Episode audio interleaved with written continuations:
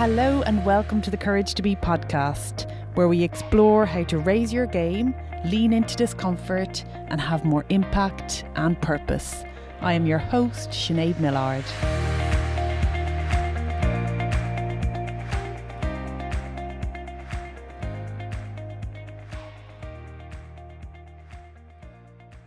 Hello everyone. In today's session, I want to talk about the courage to lean into transitions. Um, and why do I use the term courage and transition in the same uh, sentence? Because I think that anyone, which I'm sure you have, who has been through transitions knows that they come with their fair share of discontent, discomfort and frustration. I have really enjoyed delving deep into this topic. Uh, as a coach, many of my clients have recently been through a transition, are going through one at the moment, or perhaps sense that one is on the horizon. I myself have been on quite a few transitions over the past few years. I think the one that stands out is perhaps leaving the industry that I had worked so hard within for so many years, um, and soon after getting married, becoming a mum, setting up my own business and moving countries in between.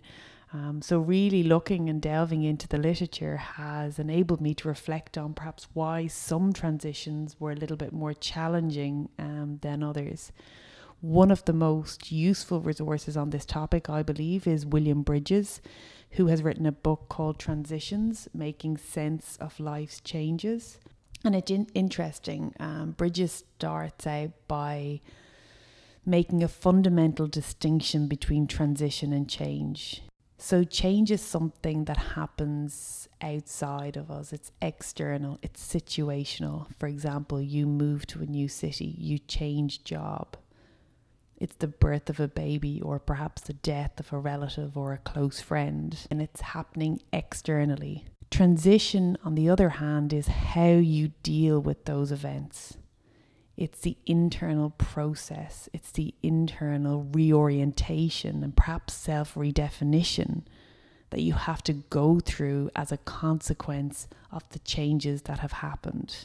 And in today's episode, I do draw on insights and stories as it relates to career change, but really these can be made relevant to any change, a move from A to B. And I think when we go through or when a transition begins, very often it feels like something is falling apart. A deeper part of you is letting you know that there's something else that needs to happen. There's a different direction or approach to move forward. It's almost like a symptom. And I know when I sit in front of clients and they're perhaps in a period of transition, they feel a little broken, but they're not broken. They're receiving information to look at something in order to move forward or to grow or to move through something in order to get to the other side. And very often when we think of our career, for example, we think of it as this linear progression, but career is not a ladder. It's a winding path. And sometimes we get these little prompts in life that something is not working. And the level of fulfillment that comes from listening to those prompts makes it very worthwhile. And I don't know about you, but I know that I don't always hear people talking or sharing their experience of transitions. And perhaps it's because they don't always know when they're going through a transition. Um, but if I look back at some of the transitions that I went through, I haven't really shared too much of the detail or the feelings that I experienced throughout that time.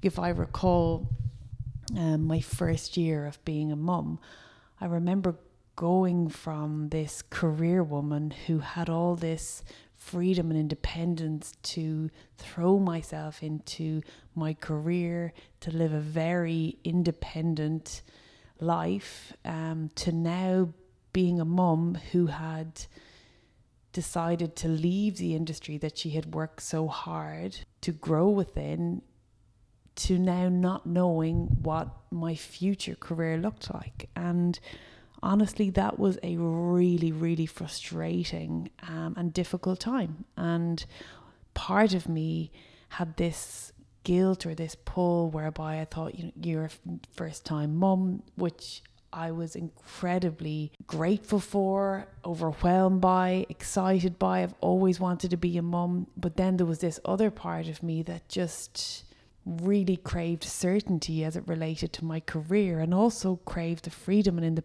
independence that I had before becoming a mum, so I could throw myself into finding what this new career was going to look like.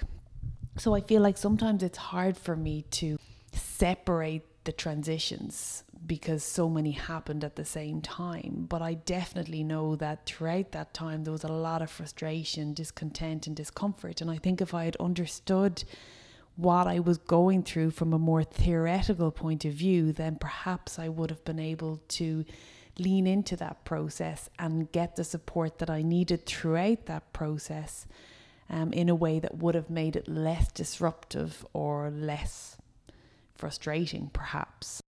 I think a good starting place here is to draw on the work of William Bridges, who has identified the three stages of any transition. Stage one being the ending, um, stage two being the neutral zone, and stage three, the new beginning. I'll draw on each of these, but as I think about and recall the transitions that I've been through, I can say I bypassed the first stage, which was the ending. Um, so very often we want to jump to the new beginning. We want to celebrate. We want to move into action, start doing, without actually taking time out to consider, to reflect and review what we're leaving, what has ended, what we need to let go. And if I think about this in the context of leaving my job, um, which was a big decision for me to make. Yes, I was incredibly excited about what the future entailed, um, even though there was a large degree of uncertainty. It had taken me many years to make this decision. I knew that the decision was right. However, I failed to stop, reflect, and mourn what I was now leaving. Um, so yes, there were elements of the job that frustrated me, um, and I was ready for change. That's why I decided to leave. But there were things that I was leaving behind, um, amazing relationships, part of the work that I absolutely loved, that really played to my strengths, my values, working in a competitive environment with intelligent, ambitious individuals. There were many things that I was leaving behind that I failed to reflect upon, um, and that I failed to really mourn. Like mourn might seem quite a quite a big term, um, but I but I think it's relevant in this situation. Until we fully let go of the ending, we can't really lean into the new beginning. And I started to think about why we perhaps struggle to reflect on letting go, or why letting go was so difficult, or that reflection process. And for me, some of the answers or the thoughts that came up were, if I'm seen to question or reflect on what it is I'm missing, then perhaps it's an indication that I'm questioning the decision. I'm questioning whether or not I should leave this career. Or if we use the example of parenting, perhaps there's a degree of shame in saying to ourselves that we should reflect or mourn on what we no longer have. But this ending needs to be recognised and completed before we can move forward. And then there is the neutral stage. Definitely the stage that most people, myself included, struggle with the most. With its boredom, the restlessness. It feels like there is a high degree of uncertainty. Um, It requires a lot of patience. There's a lot of waiting. I have wanted to skip over this. I've wanted to know the answers. I've wanted to become more fulfilled. Um, I know if I draw on the time I had left Reckitt's a year in, and I was still feeling that sense of uncertainty. I was I was really starting to get frustrated and, and want answers. Um, and I really think that the neutral zone is almost like a holding pattern, a cocooning, a phase of life between an ending and a new beginning that's, yes, easy to feel frustrated, impatient, restless, angry sometimes, frustrated, wanting to know, um, but it's a huge part of the process. A lot is going on inside um, of that cocoon, so to speak. And sometimes it looks like there's very little happening to the outside. And I think this is a time whereby people dread that question of what it is you're doing. Um, you know, what are you up to? And I think society very often rewards action and doing and knowing and titles and roles. And when we feel like we're in a space where we can't answer those questions and we don't have those answers ourselves, it can be quite a struggle. But hang tight, this is not a time to jump into something, make any rash decisions. There is something happening here, even though the nature of the neutral zone and the inaction of the neutral zone makes it a little bit more difficult to see any progress or any growth. Seek support. Um, if you know somebody who's going through a transition at the moment and perhaps in this time, listen to, if it's not this podcast, another podcast, or read um, that book that I recommended, William Bridges, on transitions. Do whatever it takes to get support. This is when I decided to work with a coach, which was hugely, hugely empowering and supportive and enabling me to move through the transition. And that's when things started to feel a little less disruptive, a little bit less challenging, and I was able to lean into the process a little bit better. Then there is the final stage, which is the beginning.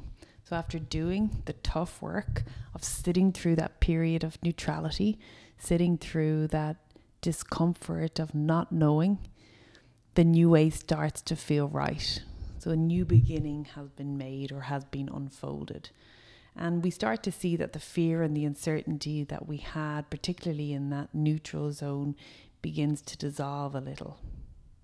Of course, the focus here is specifically as it relates to transition. It's not to say that once we hit stage three, it's all plain sailing. You know, if we have clarity or we can start to see what lies ahead or we get clearer on this new identity or direction, there's still work that needs to be done. There's still feelings that emerge along the way as we enter into this new phase, but the reality of it is energy starts to rise here and we start to feel a real sense of relief as we begin to become a little bit clearer on what the future holds.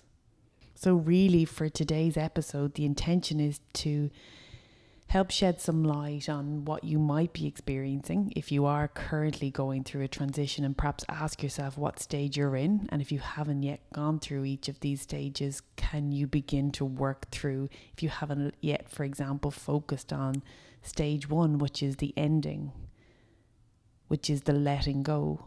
Perhaps you can begin to start here and look at what that letting go can bring you as it relates to your transition. Of course, if you're not currently going through a transition, hopefully this can help you in the future. I think it's inevitable. None of us can bypass change, and with change comes transition. So at some point in time, we will um, undergo a transition again in the future. And also, it's just to say that don't underestimate the challenge that comes with any transition. But that's it for today on transitions. Love to hear your stories as always. And have a fabulous Wednesday.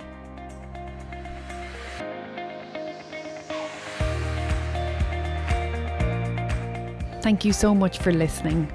If there's something that you've heard in this episode that has resonated with you, or perhaps you think it could benefit someone else, then please do share this link or start the conversation. If you haven't done so already, click on the subscribe button in your listening app. And as always, I really value your feedback. So please rate and review this podcast on Apple Podcasts. And for more information, full show notes, links and resources, you can pop over to my website, Sinead Millard dot com. See you next time back here on the Courage to Be.